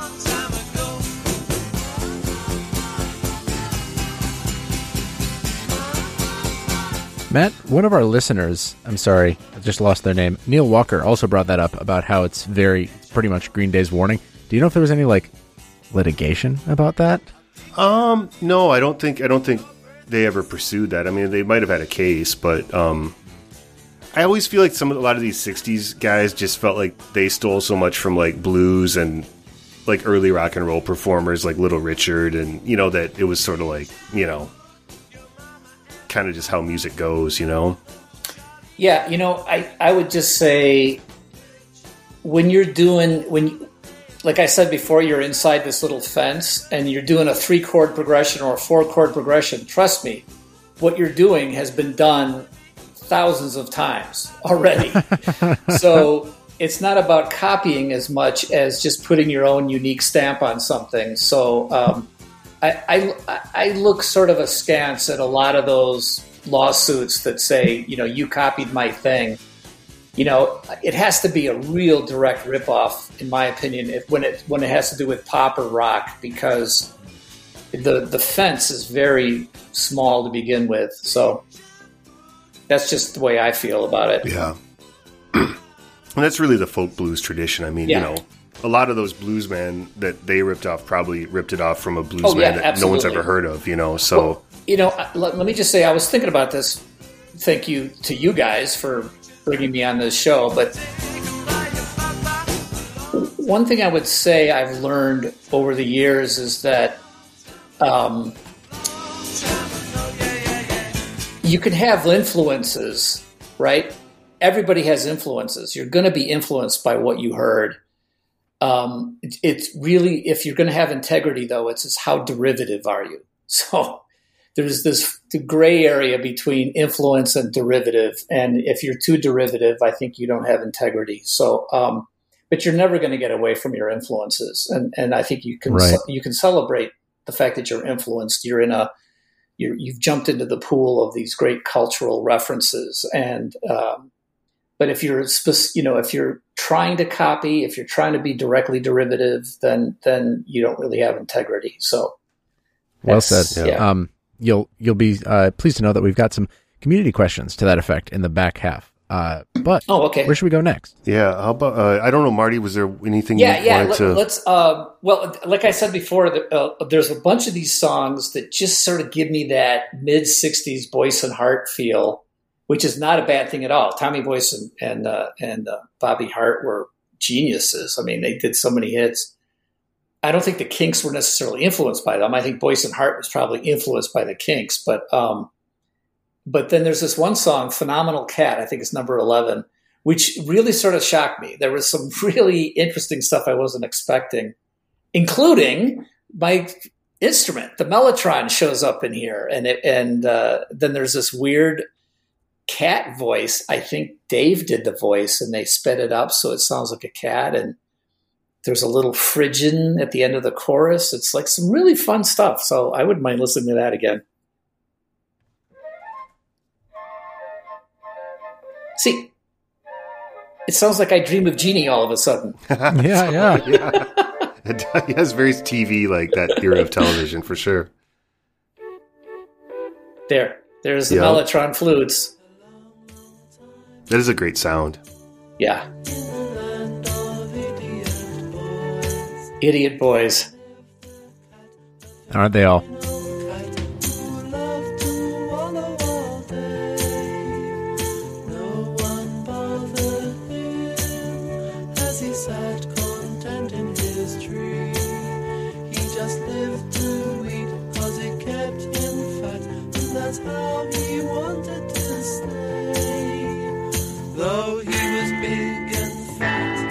Fat, See, now we're minor. First time. was good to him. Wow. I never Does I never feel- really noticed that until you pointed it out, but you're Yeah. right. All the places he had been, how so they all the city of I will say too, for you know, I mean, you're definitely right that they're a very you know conventional band of that era in some ways, but he has a very odd like oh, melodic yeah, sense and for his then- vocals. Here's this cat. this is such a bizarre song. I just loved it. It was just like out of the blue for me. And you're right. He has uh like I don't know where this song came from in his head, but I just think it's spectacular. the sea and the sky beyond. So he gave up his diet. This is probably the most psychedelic of the songs, Yes, perhaps. There, right there's a little Phrygian lick. And then yeah, that's is what is that? Yeah, this one I can definitely. Some of these songs I feel like should have been hits, but this one I can kind of see like why it wasn't probably, but it, that, in a good way. You know what I mean? Yeah, yeah, yeah. Of course.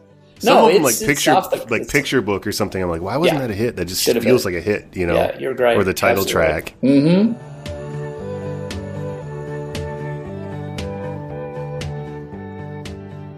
Yeah, and if you notice, like the drums are like super simple on that. It's just like it's just a very like. I love the fact like that nobody told him not to put that song on the album. yeah, yeah. no, totally.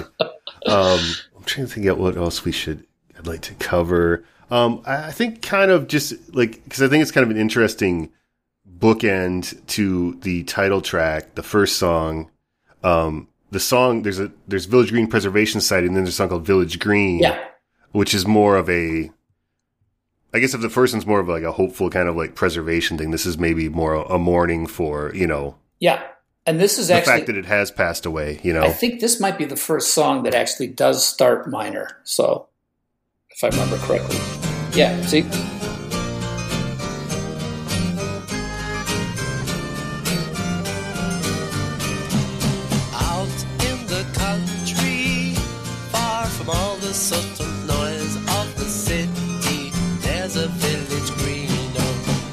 is that a harpsichord? yeah,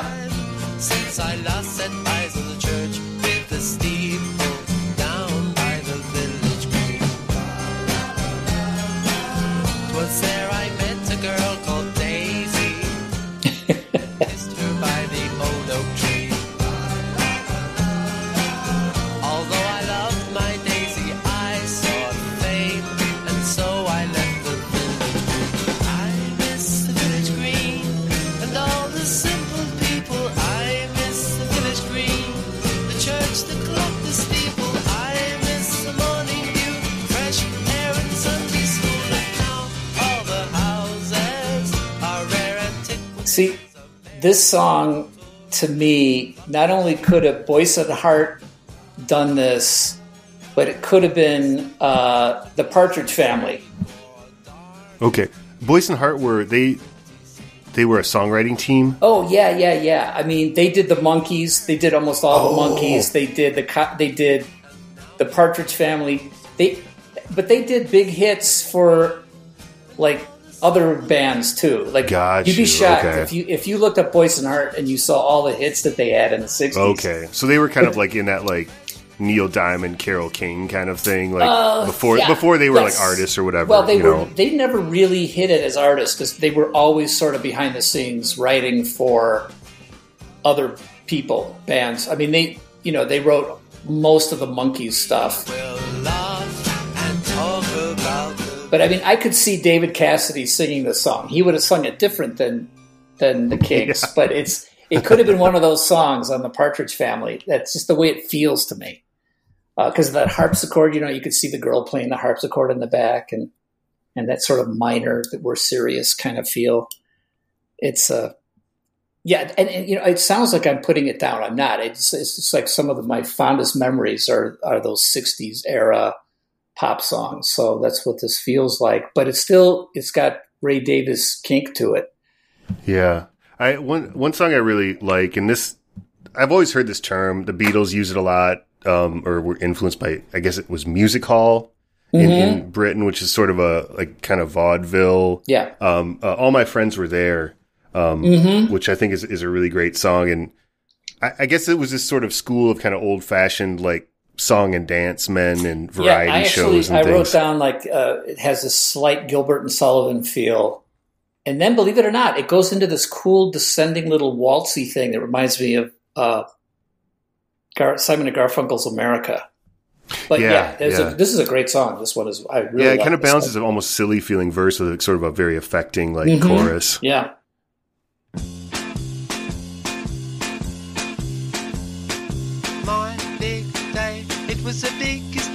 But yeah, this reminds me of like guys with like a straw boater hat or Yeah, something, yeah, and like some kind of vest on. no, you're right. Music hall is a good call.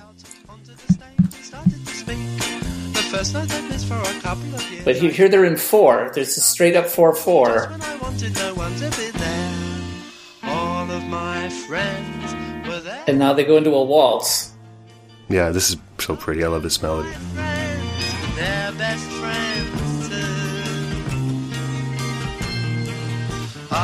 My friends were there to stand and stare, say what they may.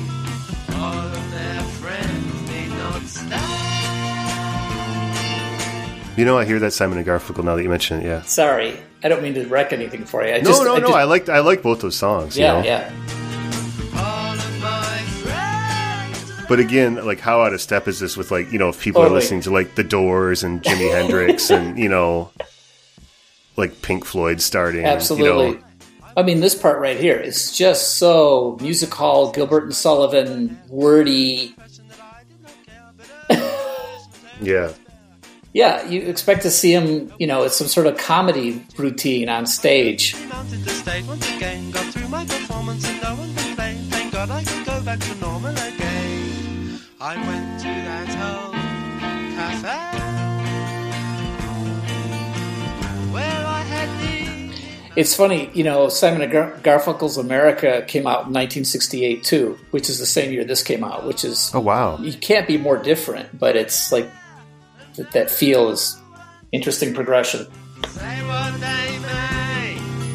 All of my But I think in their way, you know, both him and Simon definitely had a affinity for sort of like traditional songcraft. Oh yeah, totally. um, in, and in the sort of traditional sense of Mm-hmm. standards.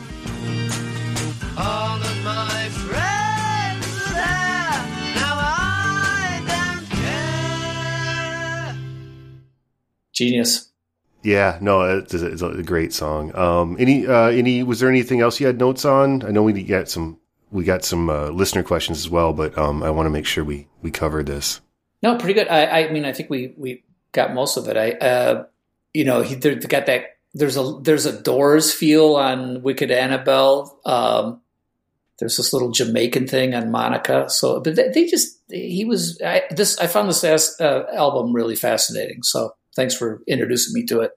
Yes, yeah, and um, one song to check out, um, which is available on like, uh, it's a, there's a comp called the Kink Kronikles, um, that it's on, and various others. There's a song called Days that was on the first pressing of this in Europe and England, and then was dropped for some reason. It was released as a single in England, and um, that was that's a I think considered one of their their better songs uh, as well. So so check out Days because it, it was done during these sessions. It was supposed to be part of the album, and then I don't know if the label kind of just wanted to have a a stopgap single between albums or something. Uh-huh. So that's that's well worth checking out, and it's, right, it's cool. on various compilations um, that have some of their their single because back then you know bands still did Yeah, sort of single only songs Right, right. um, like you know Strawberry Fields Forever or whatever.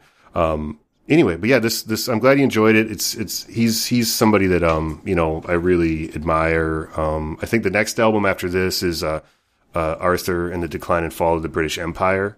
Uh, Ah. Which is equally kind of ambitious. It's a little darker and, and it ties into more like World War One and things like that. Um, But he, he's he's an interesting guy, Ray Davies. Mm-hmm. Yeah, for I sure. Totally agree.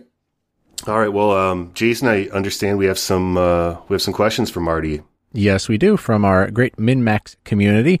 Uh, they all suggested these questions and songs from our Patreon call, which we put up before recording every episode. If you support us on Patreon at any level, uh, you can uh, get exclusive access to, uh, you know, suggesting songs for our wonderful guests. You've seen the wonderful bill that we get of guests um, on this show, and you can ask them all questions that you uh, you've had baking in your mind for a long time, or just uh, see if you can get them to listen to one of your favorite songs. Uh, again, that is patreon.com slash minmax. You can find the posts before we record, but as always, this show is still completely free to listen to. It is public and open on the internet, and we hope you enjoy it while you're listening to it. Um, but for right now, we've got some questions starting with uh, White Mex, who asks, are there any other video game franchises, Marty, that you'd love to compose for? Any that you, you know, never got the chance to or that you would love to make music for? Um, yeah, actually, I've been asked this question before, and I think I always give the same answer. But I, I would, I love the Zelda series. It's Heck yeah. completely different than anything I've ever worked on. I I'll, I will never get a chance to work on it. I'm sure of that, but I would love to have composed for it, and I would still, I would still love to do some a Zelda score. I think that'd be a blast. What did you think of the Breath of the Wild soundtrack? Did that you know, tickle your brain in any interesting ways? It, it, it was okay. I, I thought there was some nice parts to it. I thought it was a little bit repetitive. That's the one thing I think I would like hope to bring to the to the franchise is like they use a lot of musical effects for uh, different things. Like you know, every time you open a chest or every time you go, you finish a, a mission inside of a you know uh, a dungeon or whatever it is. Um, they they reuse a lot of they they do the same kinds of stuff that sort of like gives you that indication that you accomplished that same thing again. I, I just would I think I think they could have more variety for some of that stuff. Um, Interesting. so, uh, but I did like the fact that it was uh, it was a little bit more produced. It was a little more musical. It was a little more scory.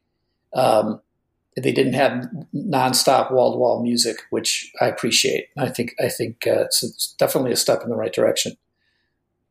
Definitely. Uh, Alfredo wants to know what makes a great sci-fi soundtrack. I'll let Marty take it away, but uh, this one's for you too, Matt. Uh, yeah, you know, I, I, I think the the most important thing about it, and this probably applies to everything, but especially I think with sci-fi, is is like you have to have it. the The composition itself has to really enhance the emotional journey of the story that's being told, and so you can do that with like weird, you know, synth sounds or you know bizarre production or or you can do it with just purely great orchestral stuff. So, like one of my favorite sci-fi scores is Jerry Goldsmith's uh, "Alien," the first Alien. That is just a spectacularly good score. Yeah. And you know, perhaps you know you could make the case it's not really sci-fi; it's horror. But um, I still think it's a sci-fi. It's a classic sci-fi film, and I think Goldsmith's score is spectacular. And that's almost entirely orchestral. So I think it's just really enhances the emotional journey. So Yeah, um, one that always and you know ties into some of the music we've been talking about actually, and I'm maybe I'm stretching the definition of sci-fi a little bit here, um, but one I always feel like there needs to be sort of an eerie quality to it, and I always really loved the use of um, uh, Walter Wendy Carlos's uh, switched on Bach music in A Clockwork Orange oh Um, yeah, just because it was kind of like Oh. it had this that movie you know is, is obviously very disturbing you know dystopia but it was sort of this like taking something that is sort of very familiar these very familiar classical pieces but making them sound kind of like cold and alien because they were performed on the the this Moog synthesizer. So there's just not any sort of like human kind of articulation about it so it had this weird kind of futuristic yet old kind of thing and, and, and taking something and kind of almost making this like really blank feeling in an Yeah. ominous uh, tone because it was it's sort of t- rem- removing the sort of human uh, performance out of it and, and making it seem just like this sort of mechanical uh, thing. And I thought it had a very exactly. like odd. It created a sort of odd tension. Well, and, and it, was juxtaposed against the Beethoven, and and then the the sort of that I think it just subliminally the concept of clockwork, a clockwork orange. You know, you have the clockwork and the organic, and yeah, I, you're absolutely right. That was a great, and, and that's Kubrick's genius. Like he would he wouldn't have necessarily people score some of his movies. He would pull existing music in. And and I don't know if you know this, but you know the scene where Malcolm McDowell sings "Singing in the Rain" while he's doing horrific things. That was his. That was his idea on the set. Like that. Wow. So he just he's he decided he would do "Singing in the Rain" on the set, and and Stanley Kubrick was like, "Yeah, that's genius. Do that." Yeah. Sounds like So- you got dangerously uncomfortably close to that character. yes. Uh, this next one is for just you, Marty, but Okay. uh, Mike Lynch wants to know how did you and Michael Salvatori begin your partnership? Oh, well, I think I almost I touched on this a little bit, but we actually met when I was 18. I think he was 19. Um, his his wife at the time was a violin major, and she was in a class with me. And then I I went to their house and met her husband Mike, and he had a band, and I started a band, and so we were we kind of were in rival bands but he also had some he was much more technically adept at at certain things like recording. He had a re- tape deck and he had two tape decks and he could record on one and then record again on the other. And it was just so Mm. cool. So um i i got my band into a little basement studio and tried to do some stuff and it was kind of a disaster and he heard that and thought, you know, he could do better. And he went to the same basement studio and had an equally bad experience. So he decided. I then I went to grad school, and he's he was in the Chicago area, and I was at uh, USC, and he went out and built himself a full blown eight track studio in his basement. So when I came back uh, after grad school, uh, we were still friends, but he, I, he was the first person I thought of when I, I got that gig. And I'm like, hey, Mike, I'll split money with you. Let, I got to use your studio. Let's do something. and so, believe it or not, that night we, I think we wrote five tunes together and produced them. And we, the next day, we sold two of them to clients, and the Wow. rest is history. So, yeah. So they say. uh, let's see. Uh, ben Hansen has an open question, but it sounds uh, pointed toward you, Marty. Um, Okay. Ben Hansen, of course, of MinMax, everybody's favorite Ben Hansen, uh, wants to know if you've seen uh, 321 McCartney, a series on Oh. um, Hulu by Rick Rubin. No, I mean Rick Rubin and Paul McCartney. Are you kidding? Like, of course, but I don't Yeah, have Hulu. I, you know, and like I'm actually thinking about getting Hulu, but I thought I saw someplace where it's like, and this will be coming to Netflix. So if, either I'll wait till Oh, it comes okay. to Netflix, or I'm just going to go ahead and get Hulu because I, I haven't Yeah. seen it yet. So I have you You guys can seen hold it? out, probably. No, no, I haven't tuned in. I actually, this is the first I've heard of it, but it sounds fascinating. He's going over Yeah. like the Masters. Yeah. I, I mean, Yeah, I got to see it. I mean, I I got to spend almost two years on and off, 2011, 2012, working with Paul McCartney, which was you know Yeah. a ridiculous moment in my life, and uh, he's super super nice guy and really really easy and fun to work with. So yeah, I would love to watch that because of Rick Rubin. I mean, talk about you know. That he's he's an amazing guy, and like when Yeah. Rick Rubin Right. he did that album with Johnny Cash, and it's just just kills me. That one just Mm. tears me up. So Yeah. Um, I think Jason, as long as we're on that topic, I think we had a question related to the um, music of the spheres, didn't we? Uh, yes, we did actually. Um, Jake Simpson wants to know what you Oh. think of Music of the Spheres uh, almost 10 years later. Do you think about it much? And how, does it, how does it go down? uh, I think about it a lot. Um, it is probably the one of the pinnacles of my career. It was you know working with Paul McCartney. 110 piece orchestra, 40 voice choir, boys choir, Abbey Road Studios, um, music for music's sake. Uh, like I, it couldn't have been a better experience while I was doing it. Um, I'm it, then it, of course it hurts me because it I think it got tied up in some litigation and, you know there was some in my opinion some misrepresentations to the public we were we, we told the public it was coming out and then it didn't get released until way later and and I think because of, because of all that confusion and I'm not really allowed to say everything I'd like to say about it um, I, I at some point I'm going to be free to say more soon. Let me just say that. But um, I, I kind of think Paul McCartney's role in that whole project has been kind of misunderstood by the public and it hasn't been really talked about the way it would have been if it had all basically if I hadn't gotten fired before it was released. so um, There you have it. I you know it's it's it's the it's the best of times, it's the worst of times. That's how I think of it. But unforgettable in any Totally. case. In any, Um, any case, absolutely. Uh, so this is the one I was alluding to earlier. Um, Johnny Fan twelve wants to know what is your weirdest or most surprising influence as a musician. I'm I'm really interested in this because I mean, Gentle Giant right off the bat is pretty out there. So I'm I'm surprised if you've got one that can top that.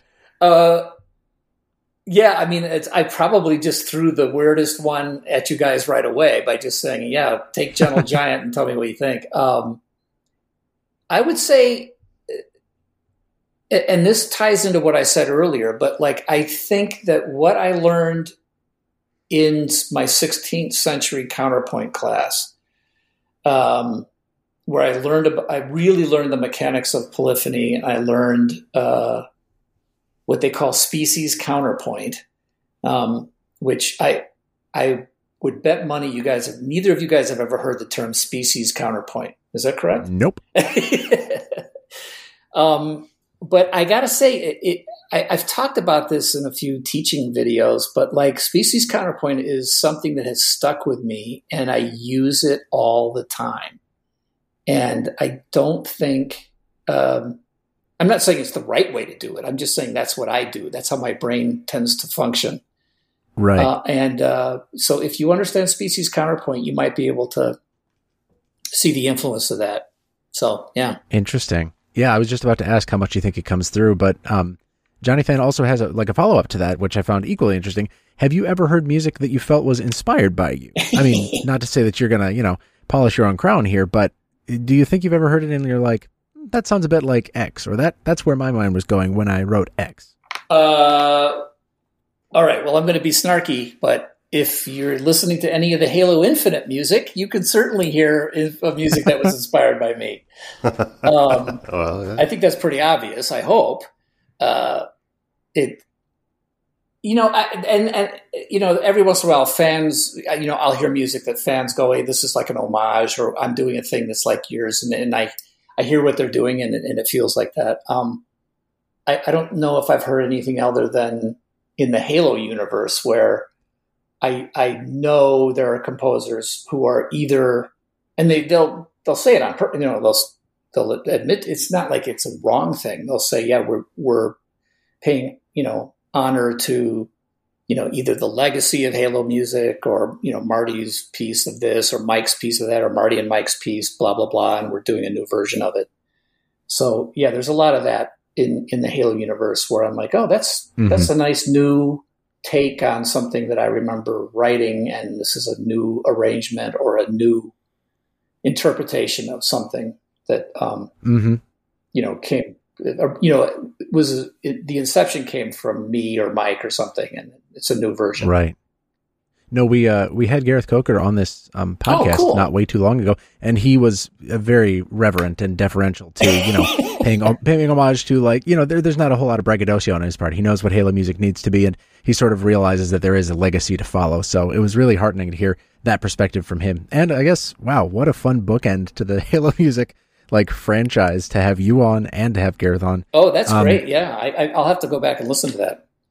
Yeah, please do. Um, in the meantime, uh, Neil Walker, um, there was a point you guys were talking in this episode about you know how like uniquely British that this music was, and the, and Neil's question sort of comes up on that. Um, do you ever think about you know your love for music on those international terms of like, is there anything uniquely British that you love about British pop music? Is it like the dryness? Is it the references? Is it the accent? Yeah. Is there any of that that just sticks out to you and is like, that's why I love the Kinks, that's why I love the Beatles, that kind of thing? Well, you know, I uh, growing up, the British invasion hit when I was like in whatever it was, third grade or something. Um, so the British invasion was a really huge, you know, epic moment in my life. So I've always had this soft spot for like everything British. I mean, even the you know Herman's Hermits and everything else. Um, it, it's it's just like everybody, like I, especially you know in the in grade school, like all the girls fell in love with the Beatles, and like um, Mm-hmm. so like all of us guys thought that was horrible, but of course we all had to grow our hair long and you know buy Beatles boots and and you know try to look like Paul McCartney and stuff. So um, yeah, I don't know. It was just it's culturally it was such a phenomenon that like I've just always had this soft spot for anything British. We I've been to London several times and and we've traveled around England and. Uh, and of course, obviously, working with Paul, I mean, it, that was I a was dream about to come say, true. yeah. I mean, it was like that should have never happened. It was amazing. Mhm. But uh, I mean, Uh, even Jethro Tull, like it, you can see, uh, like the Kinks with their British, you know, sort of s- s- Village Green Preservation Society. They have this wonderful, quaint thing going on, and and Jethro Tull has this, you know, British feel to. I mean, obviously some some nasty stuff, but like the turns of phrases are uniquely British, and then he did an album called Heavy Horses, which is this sort of homage to the to the giant, um, the big horses that pulled the I- plows. Yeah, That's like I. I don't know a ton of J- Jethro Tull, but like that that and songs from the wood are like my Song two of the Woods, jams. Yeah, yeah, yeah, yeah. Uh, and and both really of those great. feel so. Don't they both so feel so British? I mean, yes, just- exceptionally, yeah. Yeah, Yeah, I mean it's it's uh it's interesting. I guess I always I mean I think you know the Kinks to me are typify a lot of the things I probably like about British pop. You know that sort of um, Yeah. arch kind of um sensibility and and uh, kind of literate thing. Yeah, it's just I mean you know uh, not to be too jingoistic, but I guess I, I I always sort of see it as sort of like England's kind of always putting a clever spin on like what America creates. And well, I, mean, know that's the that- blues, like the blues. they- Yeah, I they, mean, but- resold us the blues, which is hilarious. right. But even you know, if you go back to like you know, even the the '60s, I mean, you know, like it, it's no secret that when Hendrix came to England, Yeah, it was just everyone's head was turned around, and pretty soon, like Eric Clapton's not playing blues, he's playing in Cream. You know what Yeah, I mean? And like exactly. Pete Townshend is like moving towards like the the bombastic, like who's next stuff, and so. Mhm. You know, I just think that American music has a more of a, immediacy, maybe, and maybe more of a connection to like, uh, just the gut level kind of roots of things. And then England, I think, and, and this is not a criticism of English music because I enjoy a ton of it, but you know, they, they, I almost feel like they are, it's a, a more intellectualized version of, of American music. You know what I mean? Yep, I do. Mhm. Yeah, and I mean this is this is one of the reasons why I, you know I was like huge into Led Zeppelin, um, and you know they're so heavily influenced by like blues, but like they repackaged it and did it in a completely different way. With you know, I, I think you're right. There's a, a a sort of intellectualizing involved to American blues, and they but they you know it was it was good. So there you go. Mhm. Oh, I was Well, just I- thinking when you said that. Uh, uh, you know that there's an actor named Terence Stamp. Oh yeah, for Okay. sure. It was I think he's he's Zod from Superman. So he he says bow before Zod. Anyway, he's been in a bunch of stuff. Great British actor, but I I worked with him on Halo Three. I think it was Halo Three, and it, when he was in the recording studio with me, he talked about um, the you know the heydays of the '60s when when he went with his friends to see this new performance in one of the local clubs, and like Clapton was there, and you know half the Beatles were there, and they were all there to watch Jimi Hendrix, who had just showed up. So it was really fun to talk to a guy who was actually in Britain during the heyday of you know pop and rock, and he saw Jimi Hendrix when he came. Yeah. So that was amazing. That was just Yeah, a little even, side you know, story. yeah, or even like I'm trying to think of another example. It's not the blues, but even like a, a band. You know, a lot of bands kind of flirted with like sort of darkness. You know, Mhm. at that time, like maybe the Rolling Stones, but like if you compare the Stones to like say like the Doors, Yeah. like the Doors didn't feel like they were play acting as much, like flirting with that kind of dark thing. You know what I mean? Yeah, and, yeah. And, and, and, the Stones always felt a little bit like, and I love the Stones; they're one of my favorite bands. But you know, they like Jagger always feels like a little bit of an actor. You know what I mean in in his roles uh, Totally. on Yeah, stage. So. Whereas like the, the Morrison, like obviously, well, destroyed himself, and Mick's still alive. So I mean, you know, Mick, Mick obviously is the smarter one there, but you know, like, like this is an American impulse, I think, to like, kind of, you know, maybe drive it into the ditch. Well, yeah, I mean? yeah. Like Jim Morrison totally took, you know, die, live hard, die young, drug, sex, and rock and roll seriously. Everybody believes Mick Jagger takes it seriously, but somehow he's been able to remain healthy. So I wonder how serious he really was. Yeah, exactly. He's a fraud. You heard He's it a here. fraud. I didn't, I didn't mean it like that. I No, mean, they're a great no. band, but you know, No, it's no. just I think American music has a certain immediacy and sort of like, uh, I don't know what what I'm trying to say. Yeah, but like, could, uh, could someone explain how Keith Richards is even still alive? I mean, I just good good genes, I guess. all right. clean I'm living, sorry. clean That living, and good bad genes. No, no. Okay. Donate his body to science. that thing get poked and prodded. Um, okay, so we have this has been fascinating and wonderful, but I think we have t- probably time for one more question, Yeah, and I will leave it up to you, Marty. Should we take a question about Gentle Giant, or would you like to play a music game, like a free association game that one of our uh, listeners came up with? Uh, wow, I don't even know what that is. I, I I'll try the free association thing. Sure. All right, we are we are opening a black box here. Tom Blackburn uh, says that he has a game for Marty. It is music free association. The rules are simple. I, Jason, will list will list a word or two, and your job is to respond to that word with the first musical instinct you have. For example, Whoa. if I say the words lemon grove, you might say woodwinds, and then maybe you could explain why you chose that because you were picturing wind moving through trees, because the words lemon grove sort of naturally connote that. Wow. Um, Boy, this, So here we go. could be, There- this could be bizarre. This is getting There are esoteric eight- here. I'll, I'll try to get very. Well- I'll clear my mind now. We played Okay. something. Please do. Um, we played something like this with Austin Wintory as well, and it went over really, really well. Uh, so no, you know, no pressure, but to, another, another another Jerry Goldsmith fan, if you may know. Oh, absolutely. Um, yeah. Uh, okay, so the first phrase combination is cricket lipstick. Wow. Yeah, right. I mean, Tom's good at putting uh, these ones together. Dude, what are we doing? What are we doing lipstick. here, Jason? This is like I, I, I need to have drugs or something in order to get my mind this free. Uh, you know what? Actually, my mind did go to uh, Frank Zappa. I, I got to tell you, it's just there's just it feels like it should be fr- off of Mothers of Invention. Um, it's just too bizarre. Cricket lipstick. That, guy, Yeah. that could be a title for sure. For Yeah. sure. Cricket definitely. lipstick. Yeah, yeah.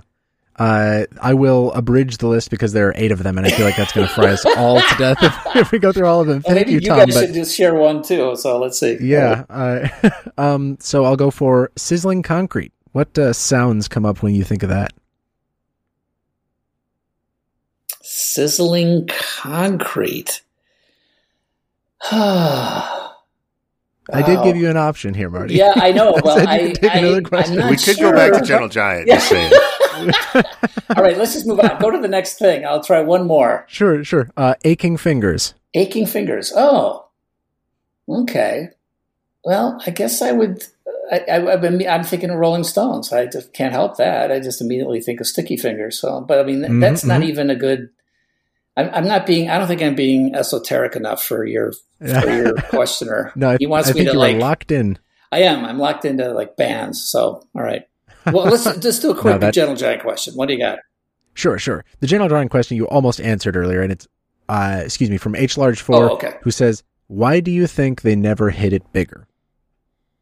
Oh, yeah, yeah. Um, and and the funny thing is, they wanted to, and I stopped really caring about their albums probably around 1977. Number one, I got married. I went to grad school. Um, but number two, they started actually purposely trying to do songs that were had had some potential of breaking through, and all of a sudden they lost their uniqueness and. I think uh, their second album is called "Acquiring the Taste," and it it really signifies, you know, the kinds of people who would be Gentle Giant fans. It's just like you just have to actively listen. You be, you feel like you're part of a very secret club. But if you're going to be part of a secret club, you're never going to break through to the populace. so they, Yeah, they did yeah. it to themselves. They did it to Yeah. themselves, and I think they just didn't. I just don't think they had pop songs in them. I don't think they had. You know, they could. I just don't think they had it. So they would never. Mm. They would never break through. One thing I'm going to criticize them about Sure. because I was going through this discography on uh, you know like the internet and Spotify and stuff. Uh, not a fan of the Acquiring the Taste album cover. I think uh, that was a little kind of weirdly out of character for them, and I I don't love it. Um, but you know that's the direction they went in. Well, People I can look it up. mean, you, you, it's it's a it's an album. You have to open it up, and it's a peach. So I don't know Yeah, where your I mind know. was going. So yes, yes, yes. Certainly, that it was all me. It wasn't them. at it all. was all me. you. I don't know All what you're right, talking about. All right. Well, before we go, uh, we have one song that we always play from our community as our outro song, and this week's is going to be from Jonathan12, who suggested uh, "Pull Up the People" by MIA. Speaking of an artist who has some really wild influences, you should check out her Wikipedia. It is something to see. Um, so yeah, This uh, was uh this was uh so fun, Marty. We really appreciated uh obviously like you know kind of getting into Gentle Giant and just your perspective musically was it was super fun to kind of get uh you know from the more you know compositional aspect and everything. Well, it's good uh, you guys had the warm up people like Gareth Coker and Austin Wintory, and then you finally got to me because that's that's the order. You know, now, now we have now we have we to go. shut down the podcast. No more episodes. yeah, exactly, exactly. We, this is the end. This is we, we reached the this is the final boss of this. God, There you go, podcast- there you go. Podcast. Um, but uh, in all seriousness, though, uh, it was a great conversation, Marty. We super appreciate your time and uh, just thanks so much for being. here. oh well, uh, Jason and Matt, I appreciate uh, being invited, and it was a lot of fun. And we also uh, always appreciate you listening. Uh, and we definitely support uh, or appreciate all the people that support us on Patreon, patreon.com slash minmax. Uh, so if you want to kick in, they're doing a bunch of great video game content over there, and, and we're kind of doing our music thing, and it's, it's been great. So appreciate all our supporters. Um, Marty, have a great rest of the week. Thanks so much. And all of you, we'll see you in two weeks. Goodbye, everybody. Yeah, we got God down, we got you. Every day thinking about how we get through. Everything I own is on IOU. But I'm here bringing y'all something new. You know, like the people that don't like you. Then they're gonna set it off with the big boo. Son in the battle, it's a son and daughter too. Why you wanna talk about who done who? Why you wanna talk about slang time? That's that MIA thing. I got the bombs to make you blow. I got the beats to make you bang. Slang